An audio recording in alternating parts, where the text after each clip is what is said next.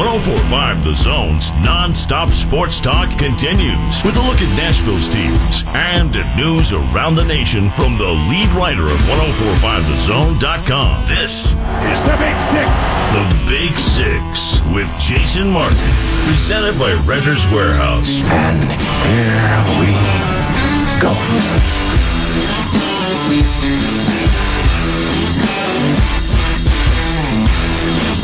Straight up 6 o'clock by my watch means it's time for the one and only Big Six here on 1045 The Zone. Glad to have you with us. I am Jason Martin. I'm on Twitter at JMartZone. Our telephone number is 615 737 1045. 737 1045. Jimmy Harper, behind the glass, my good buddy, spinning the dials radio style for me. As I say every night, I'm blessed beyond measure. I hope you recognize that you are as well. If that just made your ears perk up, or if you have more questions, hit me up at JMartZone on Twitter. My DMs are wide open. Would love to have that conversation with you. Coming up, final segment, my pal Rhett Bryan, executive producer of Titans Radio, will join me. We want to talk a little bit about The Office as our Pop Six series continues. And we've been overwhelmed, really, with the response and how many of you have checked this out. And tomorrow, our third episode, we're going to record that. And so we're going to talk a little bit about that. Congratulations to Lipscomb as they are in the NIT final, winning last night over Wichita State 71 to 64. They'll play Texas, which means this is the final episode of the Big Six this week, but you'll have the Pop Six and you'll hear me tomorrow night live from Top Golf Nashville as we're there for the just awesome midday Masters event that Jonathan Hutton has put together for Team Hutton 1045. Can't wait to get out there. I'll be on stage doing some stuff there, uh, as well as part of what's going to be a very unique broadcast after the NIT final tomorrow night. But I want to talk about something. There's nothing that's like pressing to me locally. So I want to talk about something in detail that it's just a sports take that I feel very, very confident in. And I tweeted out yesterday at JMartZone about the AAF, which closed up shop because they could not get any support from the NFLPA. I tweeted out that I wasn't rooting against it, but the reason that I really had no interest in watching it, and it's the same reason I don't have any interest in the XFL next year, is because I don't think the model is ever going to be particularly successful. And that tweet yesterday was in response to my good friend and colleague Alex Marvez, who I've had on the zone in the past and certainly on Fox Sports Radio, longtime NFL writer and expert uh, and host on Sirius XM NFL Radio as well. And he replied to me and, and he said that he thought I was wrong the idea that spring football couldn't work, that it absolutely can, but that it seems to cost a lot of money to run. And my initial thought when seeing that response was, uh, right, it costs a lot of money. That's why it doesn't seem viable to me. What it costs to start up a league with any shot of mattering in this case seems crucially problematic. I want you to think of it this way.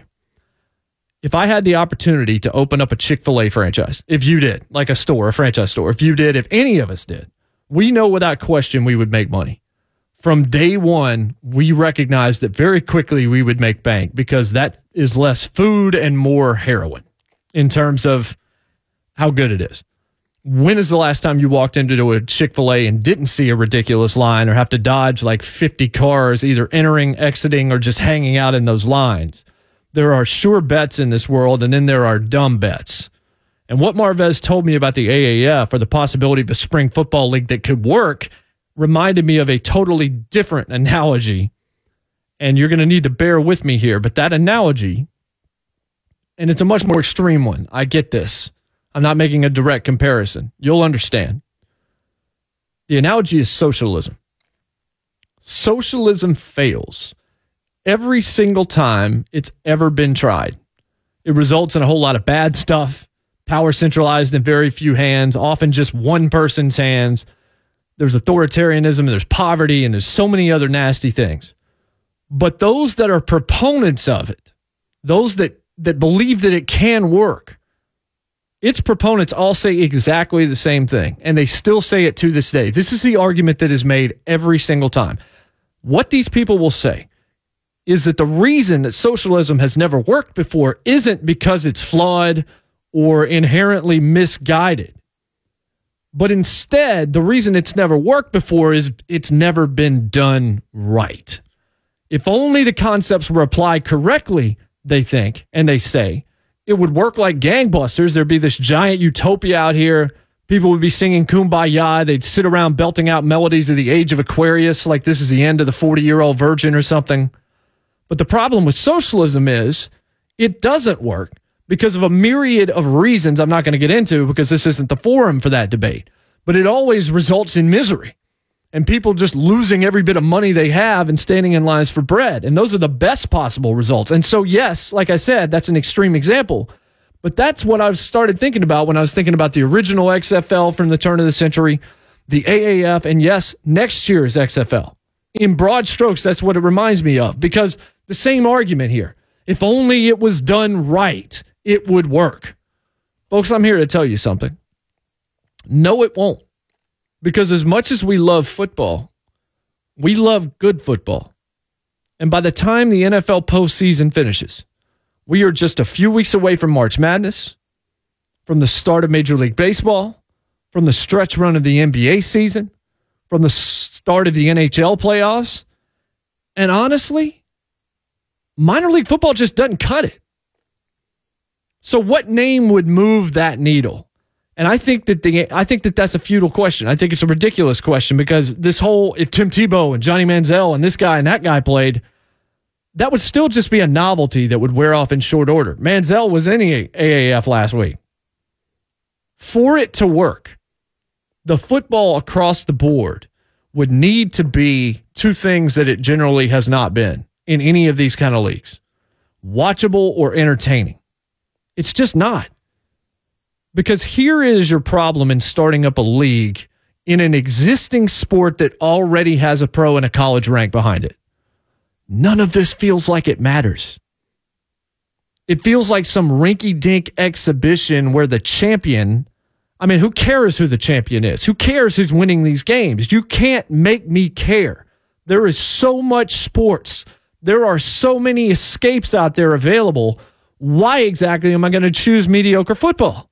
So here is what Alex tweeted me. And although we disagree on this, I want it known. I love that guy to death. He's incredibly sharp, and I'm not going after him here. I'm just using this comment as context for my own thesis. Here it is. Quote, I don't think it was lack of interest that did them in, and I think spring football is viable. The fact that AAF had good TV clearance was positive too, but it's very expensive to start up. And I'm told by people close to the situation the costs were significantly higher than projected. Unquote. That was Alex Marvez's reply to me. All of that sounds believable, particularly the part about it being expensive.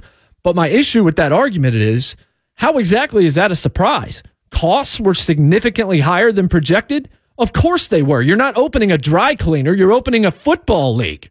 Vince McMahon just sold off some of his A line, top line WWE stock. And though he's still got around 40% of the company and he's not planning on stepping down from ownership, he needed 250 plus million dollars to pour into the XFL. So let me be frank about this. Spring football isn't interesting. I mean, folks, we love football, but how many of you were even excited to watch the Arizona Cardinals last season or the New York Giants or the Jacksonville Jaguars. Those are NFL teams. So we know what, two or three guys on some of these AAF rosters? Well, I guess I should call them former AAF rosters, and somehow that is viable? I care 10 times more about observations and analysis from college spring practice than I do anything AAF, XFL, arena, or anything else. Because and sometimes I deal with this reality that sports is really futile, that it never ends, that championships or wins are, are pretty arbitrary overall because there's always going to be another game and another champion and things are going to change. I won my fantasy football league two years ago. I got a really swanky trophy. This past year, dealt with injuries, drafted Kareem Hunt, got killed. That trophy that's sitting on my bookcase at home right now, I've got to hand that over to the new champion and then move on. But the thing about sports that makes it work and why I care, why I love it, is because living vicariously through the athletes or these teams and having hope, having true joy and triumph, disappointment and defeat, and being able to share that with a group of people that feel the same way, make that the perfect entertainment escape. But I just can't get excited about a new league when there's so much else that's already established. And I really feel for the AAF in this regard because it's like being Crackle TV and coming about years after Netflix already started winning Emmys and trying to make people care about sports Jeopardy. Even today, Amazon Prime Video is still really trying to get a foothold with its original stuff.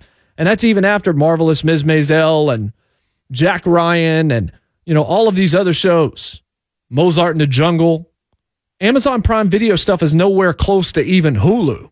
And Hulu is still really trying to find its niche. It found something with a handmaid's tale critically, but it hasn't had that like hit that has drawn everybody to the service to watch it. Netflix is, to- is totally different in that regard. So let's say the NFL is Netflix and college football is Hulu, or if you want to go like HBO or AMC or FX or whatever. What exactly then is the AAF or the XFL? It's a network without anything to hang its hat on that did lure some veterans, some smart football people, and then pushed as hard as it could to try and matter. I'm going to give you another example. There's a show on CBS that used to air called The Good Wife, star, starring uh, Julianna Margulies and Josh Charles. It was a great show. It was never like a ratings juggernaut, but even though it had one of the worst series finales I've ever seen, I enjoyed that show pretty much from start to finish. It accomplished what it was trying to accomplish exceedingly well. And so there was a spin off sequel series that has now aired for a couple of years. Have you ever heard of it before? Probably not. That show's called The Good Fight. You watch The Good Wife on CBS. The reason you've never heard of The Good Fight is because it's on something called CBS All Access, which is a premium plan that you have to pay 10 bucks to stream. That's the problem here. I remember when I first started doing podcasts, long before I was blessed with a job like this behind an actual microphone, when I was doing my own pop culture podcast with friends, I was told by somebody in media to follow the model of this group of guys called the Young Turks. These guys were posting podcasts and YouTube videos for like half a decade before gaining any traction whatsoever. And so, just by sheer attrition and longevity and all of that, and just kind of just continuing to put out content, finally somebody notices. And then a whole lot of people started listening to their politics and their social opinions, and they got huge. And then they now have their own network, the Young Turks Network, where there's a bunch of other people that are trying to get through podcasting in the same way. The difference between that and something like the AAF, though, is hundreds of millions of dollars of upfront investment. Vince McMahon is funding the XFL. And as I said off the top, I am not rooting against this working. I would love to be wrong on this. I love the idea of people in this world having more places to work, more choices, and more opportunities to try and fulfill their dreams. But internally, I have never felt more right about a sports take than this one spring football is not going to work in this capacity because, and this is the crux of it, what is needed to survive and sustain such a thing is going to crush anybody that tries it. That weight is going to bear down on these people and they are going to fold just like the AAF did before they can breathe long enough to find a way to stay alive. And when you add to that no NFL Players Association support from the union, the NFL doesn't care about those leagues. So you're not getting any help from Roger Goodell. It all sounds as good as dead. It might be a laudable idea. And in theory, maybe the motivations are pure, but it's also a really bad idea because fundamentally, it just is never going to work. Coming up next, somebody that deserves every penny of what he's asking for from the Seattle Seahawks. This is the Big Six here on 1045 The Zone. Dave McGinnis talks Titans with you, presented by Farm Bureau Health Plans. Catch Coach Mac exclusively on 1045 The Zone.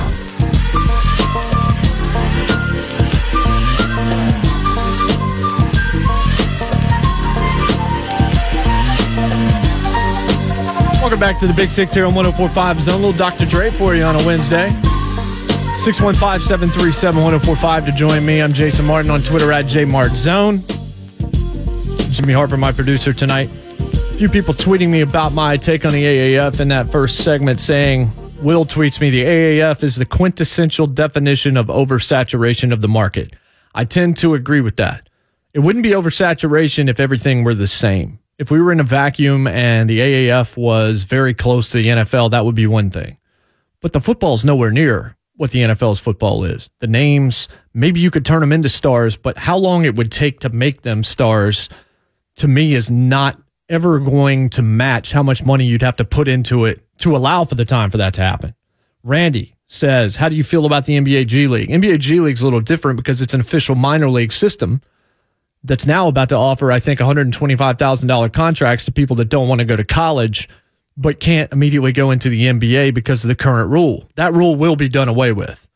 We are going to go away from this one and done, and you're going to be able to either go straight from high school or at least I believe you either go to high school and if you go to college, you need to stay there for three years. I'm tired of the mercenaries and, and that idea kind of permeating college basketball.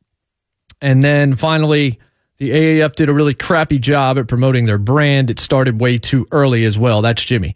AAF got a one year jump on the XFL. As soon as the AAF folded, which I you can remember, I predicted that multiple times on this program over the past couple of months while I mocked the idea that CBS was doing power rankings for AAF teams, saying, Why are we doing this? But the truth of the matter was CBS, Turner, who now have a bunch of programming spots that they have to fill starting this weekend because there is no football game for them to put on because the AAF has closed down operations of course, they had writers writing about the AAF and doing power rankings for the AAF. They had a stake in the game. So it made all the sense in the world from that perspective. So we'll see if the XFL survives, but I'll be saying this exact same thing in a year. You can go ahead and bet on that. I don't think a spring football professional-ish league is going to work. And I do think that there is something to be said for that oversaturation argument. You can tweet me your thoughts at JMartZone. All right, so Pro Football Talk has said that Russell Wilson's not going to hold out. He'll be there for every workout, meeting, and practice, despite an April 15th deadline that he has given to the Seattle Seahawks to restructure and get him a new deal. This is the final year of a four year, $87.6 million deal that he signed back in July, four years ago in 2015. And he is right now the 12th highest paid quarterback in the NFL. They could franchise tag him over the next three seasons, and his 2020 salary would then be 30 million under that tag. He's a Super Bowl champion. He lost one, he won one. Lost to the Patriots because of Marshawn Lynch not getting the football late. Crushed my Denver Broncos. I don't really want to talk about that. He's thrown 196 touchdowns in 112 games as Seattle starter and has never missed a start since he entered the league in 2012.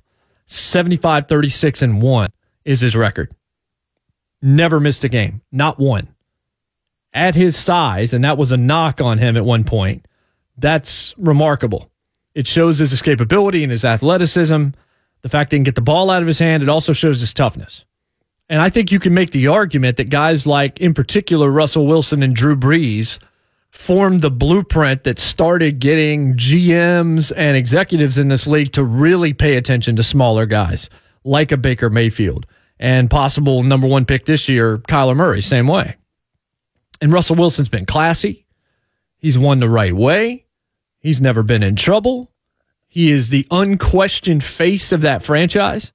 You remember that Beats commercial that aired it was right around the time, right after San Francisco's in the Super Bowl. I think it was the next year. And it featured Colin Kaepernick and Russell Wilson both preparing for games, like getting off buses, wearing Beats headsets, all that stuff, as if they were kind of the same guy. It was the Aloe Blacc song, I'm the man, I'm the man, I'm the man, that was playing in the background. The NFL thought, as did Beats, and they weren't wrong, that these two guys were about to become megastars. And like I said, they were right for differing reasons. I mean, Kaepernick his name is different now than it was, but at the at that point in time, it made all the sense in the world to back both of those guys. But Wilson was definitely a sure bet. And that's going back to that previous segment I just had on the AAF when I was saying that Chick fil A is a sure bet if you want to make money, open a Chick fil A franchise.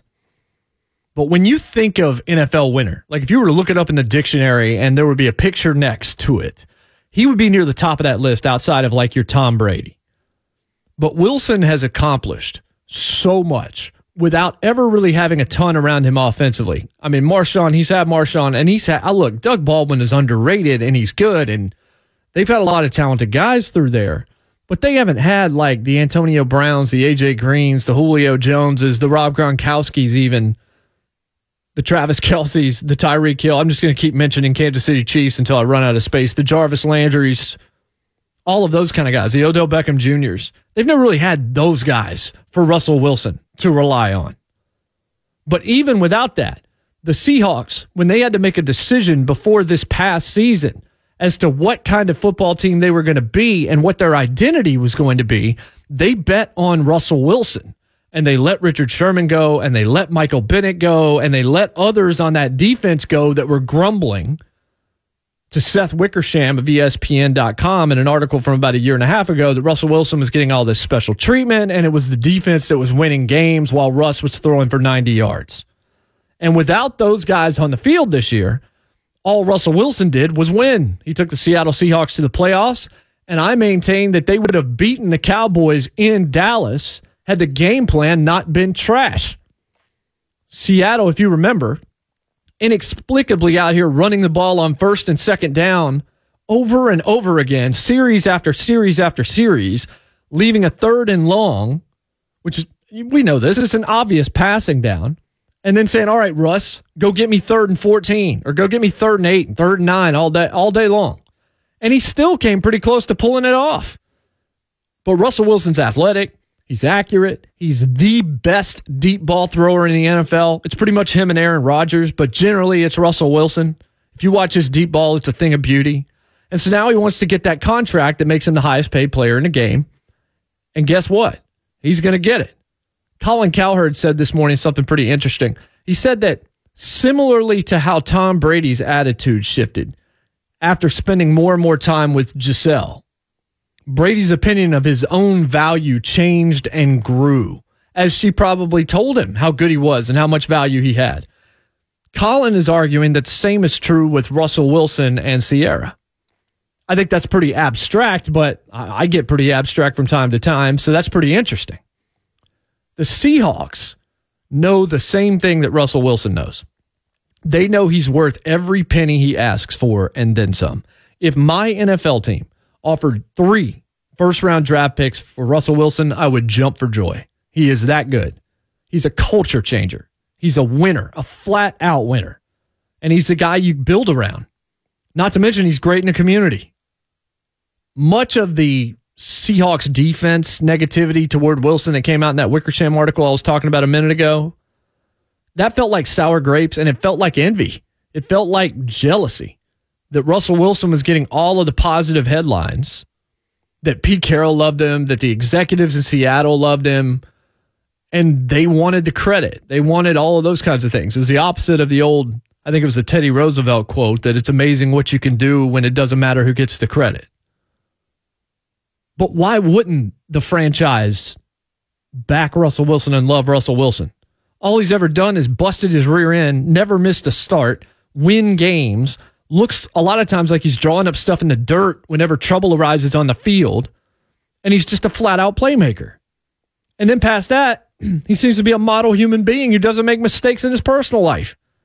So they needed to get over it. The Seahawks are going to pay him because, unfortunately for them, from a financial standpoint only, and this is the truth, in any company, the most costly position to be in for the payer is when you recognize the value of someone who also recognizes his or her own value.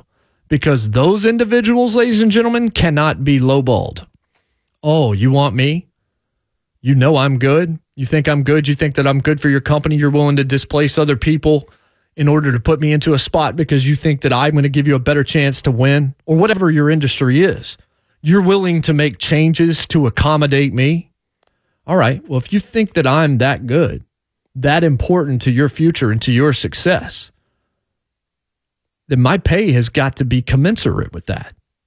More for respect than anything else, or if that's the uh, if that's the only reason, then that's enough.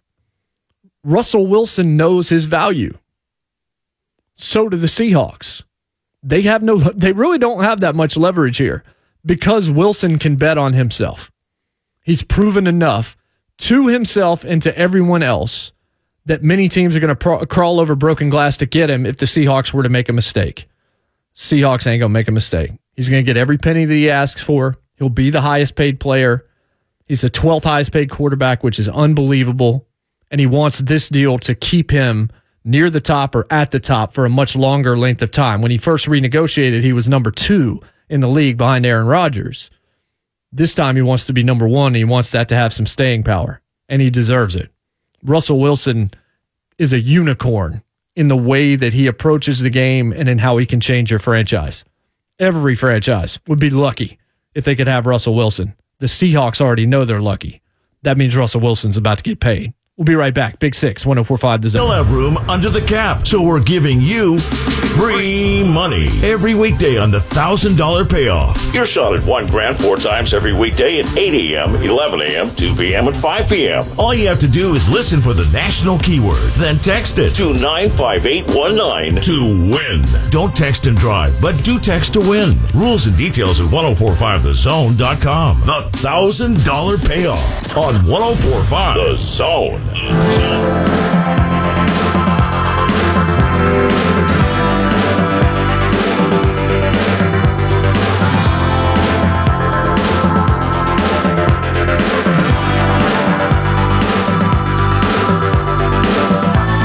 back, Big Six, 1045 The Zone. Little Tears for Fears for you. Hopefully, it's not a pale shelter out in that traffic. I'm Jason Martin. I'm on Twitter at JMartZone. Blessed beyond measure. Hope you recognize that you are as well. Jimmy Harper behind the glass, spinning the dials radio style for me this evening. 615 737 1045. Had a few people drop off as I was just on a roll and didn't go to phones. My apologies for that. You can tweet me at JMartZone those thoughts. We're brought to you by Renter's Warehouse dedicated to putting homeowners on the path to financial freedom through Rent Estate, renting your home without having to do the hard stuff. Renter's Warehouse, the Rent Estate Company. Got Rhett Bryan coming up the final segment. We're gonna talk to you about the office a little bit and what we're doing with the Pop Six. And we, like I said, we've been overwhelmed with the the numbers of you that have checked this out, checked out the Friends podcast that we did as well uh, with Brad Willis, and and we've got some really cool plans for things that are coming up. But uh, we hope you enjoy that. We're going to talk some office in the final segment. I'm going to talk more pop culture right now. As a matter of fact, I, I got to, to talk about this for like a minute on Monday's show, but not really give it the time because of the Vanderbilt Stackhouse situation and trying to cover that as it was happening. But I want to explain to you here for the next like five, six minutes why Veep is still on the air and still rolling the way that it is. Seventh and final season premiered this past Sunday on HBO the amount of hardware that this show has taken home, both as top comedy and for Julia Louis Dreyfus and Tony Hale and Anna Chlumsky and just nominations and wins, is staggering. And seven seasons in is a very select few comedies that are able to truly succeed. And you can talk about, and I have, just how fast the jokes come on this show, how fast the insults come. It's like Micro Machines guy from back in the day. John Moschitta, I believe was his name. It's like watching Chip Kelly coaching Oregon, but a comedy series. Now it's filthy, and that means I haven't even really started to watch this season. I'm not sure I'm going to be able to, honestly, because I'm not not the guy that I was a couple of years ago that could laugh at the same stuff. But there's a reason and a couple of reasons why it keeps winning these awards and why it's one of the best comedies ever. And certainly of this generation. The easy one is it was not built around kids, it was built around adults that acted like kids. When kids get old, it dooms the show. Cosby Show kids got old, doomed the show. You have to bring them back from college or find a way to keep them on the show. The Goldbergs, Erica left. They had to bring her back and let her basically fail out or realize she didn't want to go to college so that they could keep Haley Orrantia on the show. That kind of thing happens a lot. Like Fresh Prince is one of the few shows that got it right because Will and Carlton went to ULA and were able to continue to live at the Banks house. And so, really, that show was able to move without a real hitch, even though, honestly, Carlton probably should have gone to Princeton or somewhere like that much earlier. But this is really why it works. And this is what I wanted to talk about. This show figured out something that Hollywood doesn't seem to understand. That is that people don't want to be preached to about what they're doing wrong and you're doing right. If you stand up and you preach to people about how bad they are while not at the same time recognizing your own flaws, you're going to lose most people. They can relate to you if you're vulnerable with them, but not without that being true. And so, so many shows get preachy. Dramas and comedies alike get preachy and they try to be political. 30 Rock started out really funny, decided it wanted to take a political bent and have a message, and then it wasn't nearly as funny towards the end for a large quotient of that audience. And that has always been true, but Hollywood lives in such a world that they believe that their side is always right and that the other guy has to be evil. And this comes from that social media quandary that we continue to talk about from time to time on this show where the loudest voices on the right and the loudest voices on the left are the dumb ones and the ones with skin in the game with an agenda to push. And their agenda is hate the other guy. Don't listen to the other guy. And that's one of the reasons I think social media is so dangerous because we don't live on the extremes. But in that world, you feel like that's where everyone is, and it's not. It's like 15% of the public that's on Twitter. And thank goodness for that. If only it were lower. But the reason Veep gets it right, because Veep's a political show, right? So that would turn you off, except for its quiet brilliance, because it discovered, and I still don't understand why no one has figured this out, or more shows have not figured this out. It offends the right and it offends the left.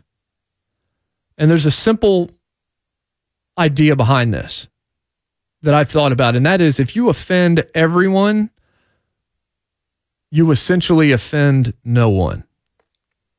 Because Republicans, Democrats, conservatives, liberals, yeah, you're one or the other, or you're somewhere in the middle. But if I'm a conservative and I say that all liberals are idiots, that's going to upset liberals. If I'm a liberal and I say all conservatives are idiots, then that's going to upset all conservatives. But if I'm a conservative and I say all liberals are idiots and a whole lot of people on my side are too, and I'm willing to call that out, then the guys on the other side are actually going to pay attention to me. And that is the key to this entire thing. Veep discovered that the way to win was to say that all politicians stink. They're all horrible people. They're all self absorbed. They're all agenda driven. They're all liars. They're all cheaters. They're all bad people on all sides. And again, because they offend both and don't just say, ooh, this half of the country is evil and this half is laudable, they win. And that's why Veep, seven seasons in, still has an audience on all sides because, yes, the Republicans are dopes on that show, but so are the liberals. And there's nothing that you can get behind more than one guy standing there and saying, Look at all of this over here. It is atrocious. But you know what? And then points behind him and says, So is my side. Because even in a divided country, I think we can get behind the idea that all politicians can be made fun of on all sides, even the ones that you might agree with politically. There's a reason as well that South Park started in 1997 when I first attended NC State out of high school, and it's still on. And it's because Trey Parker and Matt Stone realized exactly the same thing. When you offend everyone, you offend no one. This is not hard to figure out. I don't know why so few shows seem to understand that this concept can work. When we come back, another concept that worked The Office. Rhett Bryan joins me. We'll discuss the Pop Six and what we're doing here on Zone Podcast coming up. Big Six, 1045 The Zone. Nashville is hosting the 2019 NFL Draft, and 1045 The Zone takes you there. Keep it here for exclusive coverage on your home for Titans Radio, the sports station. 1045 The Zone.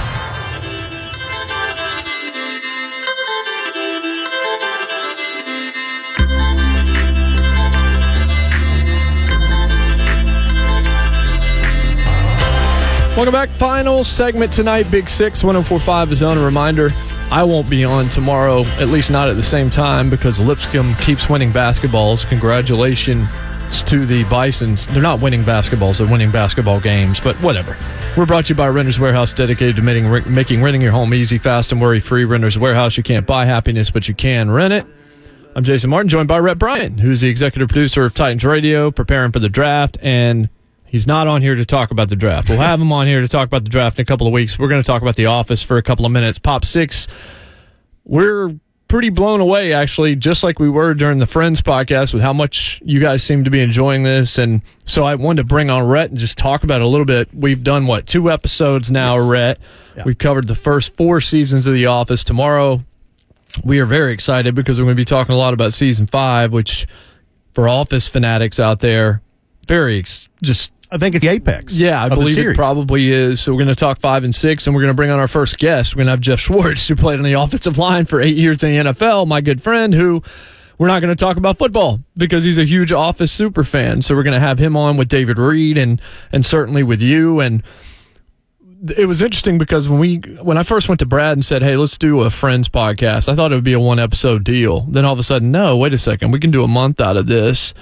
And then you start thinking about other shows where it makes sense, and you happen to be in the room when Brad and I were discussing the Friends deal, and you said, "If you ever do one in the office, let me know." And immediately I said, "Well, all right, we'll do the office next," and that's generally what happened. And let me say this first of all, for all who have listened to this installment of the Pop Six, and the the Friends stuff was fantastic. Uh, and at Friends, for me, that's not a show I really got into as much as The Office. You know, everybody's got their own wheelhouse. Yeah. For me, it's The Office, and like I've said on the podcast on the Pop Six, uh, it, it is our go to at home when we don't feel like you know watching anything that we need to really concentrate on or we want a good laugh or you know something we want to frequent it's just that good and it's amazing to see how many people share the our opinion mm-hmm. of this i mean geoff schwartz is a, a, prime example here's a guy that played in the national football league as an offensive lineman for eight years and he's not going to talk about football he's no. going to talk about his passion that he shares with us us in in loving the office from nbc it's it's fantastic I mean, when we hit four when we hit four numbers when it came to listeners without very much pub. I mean, we put it out on Friday and I mean, we tweeted it, but nothing really particularly special. There's so much basketball going on over the weekend. The the numbers really kind of blew me away. I didn't know what to necessarily expect from it, but they continue to grow. And I guess that's because the podcast is becoming a little bit more well known. But the idea of having Geoff on, and I talked to Geoff a couple days ago, and he, he tweeted me actually. He's like, So when am I coming on one of these? And I said, Oh, well, you can come on this week. And so we found out what seasons we were watching, and so he's been watching them. So he's like been taking notes on them, and also he's right. not just going to show up blind and talk about why he loves The Office. No, he was he was just like Idris Elba, you know, Charles Miner, Charles and, Miner, yes, and all of that. But not every show you can do this with. I feel like The Office is right for something like this because the characters have so much going on, and there's so much growth and evolution in the key contributors on the show. Sure. Jim and Pam have a reason to exist. Dwight grows and evolves. The Michael Scott character goes from Carell in season one, total authoritarian, over the top boss you hate, to sort of the bumpkin, idiot, fool uh, in like, you know, the second season or whatever. And then obviously he meets Holly at the end of season four, and then she's there in season five, and you start to see, all right, this is the final form. This is the Dragon Ball Z form, the Super Saiyan form. I don't even know how it's pronounced. I've never watched it before, but this is Michael Scott finally kind of completing his journey from going from unlikable guy to friend that everybody on the show is rooting for on camera as well as certainly the viewers off. So we're getting right now to the I think the most exciting part because now there's a history and there's a future. Well, and, and for Michael Scott, it comes from the most unlikely source because he hates HR because he hates Toby Flenderson. Yes. And he has immediately that guilty by association opinion of Holly when she's introduced at the end of season four, only to fall in love with her. And so you're right. We're rooting for Michael Scott in this. And then you're so right about uh, Pam and Jim they are in season five and certainly in season six are having some milestone moments in their relationship uh, that a lot of people uh, in regular walk of life, you know, experience, whether it's getting married, having kids, whatever. And uh, this, I think, is where the story has gone long enough. We know a little more about Creed Bratton and Meredith Palmer and yeah. Oscar Martinez and some of those. And so you kind of need that whole office. Yes, they have the lead horse characters and Michael and Jim and Pam and Dwight, but the other characters have kind of helped make the uh, the the sum greater than the, the, the individual parts. Yeah, the tertiary characters are what makes a show last. Even though I would argue maybe The Office ran too long, and we'll get to that. And uh, probably next week's episode or, or the week after because it looks like we may end up doing five of these joints to get through it. Plus, if you didn't hear the end of the Friends podcast, the idea that a friend of mine and, and I hatched years ago when we first started doing these shows, we did one for 24 and we did one for Lost. We did a talent draft, just like the draft coming up here in Nashville at the end of April, except we're not going to be taking out cherry trees in Nashville in order to pull off this draft. But we're going to do like a you know, probably a 12 to 15 round draft, snake draft between the three of us with, with you and with David and with me, uh, picking teams full of office characters. And I'm here to tell you that thing can get contentious. And just like there was in the friend situation, even though we didn't utilize it, trades are available and it gets, it gets to be a lot of fun and it's, it's a little bit different. And, you know, we've got, uh, what, Brittany and Avery doing their, kind of sports one, pop sports culture pop- yep, yep, kind of podcast. deal, which I think is a really cool idea. And the talent draft thing just fits right on in Mm-hmm. to, to that because it just gives you another take. And I remember we did the friends draft and people were hitting me up saying, How could you take Ross number one? My girlfriend said she would have taken Phoebe number one. That's it's it's all gonna be pure fun. But you know, I just I mainly wanted to bring you on for a couple of minutes here to finish the show because I mean we do have Geoff coming on tomorrow, which is cool, but just this is more what I've decided I want to do. Like I'm screening some stuff, but there's a whole lot of new stuff that I just content I don't really want to trade in. So being able to go back and deep dive into shows that people really care about.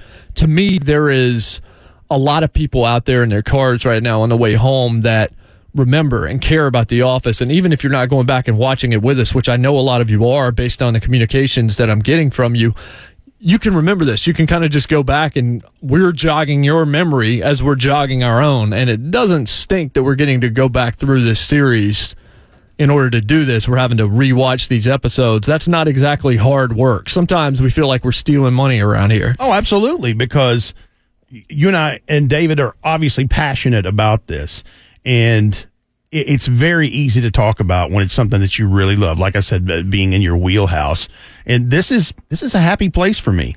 Um, and um, I got a good life. I'm in. You know, Yeah. we have, And we all do. We do. Fan, Yes. You know, we have fantastic jobs that people would absolutely die for. And uh, so it's not bad to begin with, and to be able to talk about the things that I love so much, you know, as as we enjoy the Office series, yeah, it's very rarely feels like work around here, and this certainly does. And tomorrow, as we close up, uh, one of the things that we'll be talking about in season six is Scott's Tots. Oh God, And I say that any Office fans Oh. about to pull over to the side of the road just to have it. It means I have to watch it tonight. I have to go So back and watch it. I haven't been able to watch it since it aired. I watched because it it was one time. so hard to watch. I watched it one time, and it's wow, it's tough. That's worth the price of admission alone. So that that podcast we'll record it tomorrow. It'll be out on Friday. The Pop Six. You can subscribe to it through Apple or Google or wherever you get it, or you can go to 1045thezone.com and uh, you can get it uh, standalone that way. But we appreciate the support and uh, we're having a blast doing it. And we're going to keep up. We're going to continue to do this kind of stuff uh, weekly as part of the Pop Six. And to say that we're blessed to be able to sit around and talk about The Office as part of our job, pretty amazing, Rhett. You better believe it. I'm I'm looking forward to the next one, and uh, and thanks for having me as a part of it. It's a lot of fun. Thanks for suggesting The Office as a second one. It was it was an inspired choice by you. All right, so Lipscomb's on tomorrow, but we'll be at the Midday Masters out at Top Golf tomorrow night for Team Hutton 1045. What an event that is going to be. This may be an epic night in 1045 The Zone history with what's going to air tomorrow night from about 8:30 till about 10 o'clock. It's going to be something, all right. Hopefully not as awkward as Scott's Tots. we'll see you. Clear eyes, full hearts. Can't lose. God bless and good night. 1045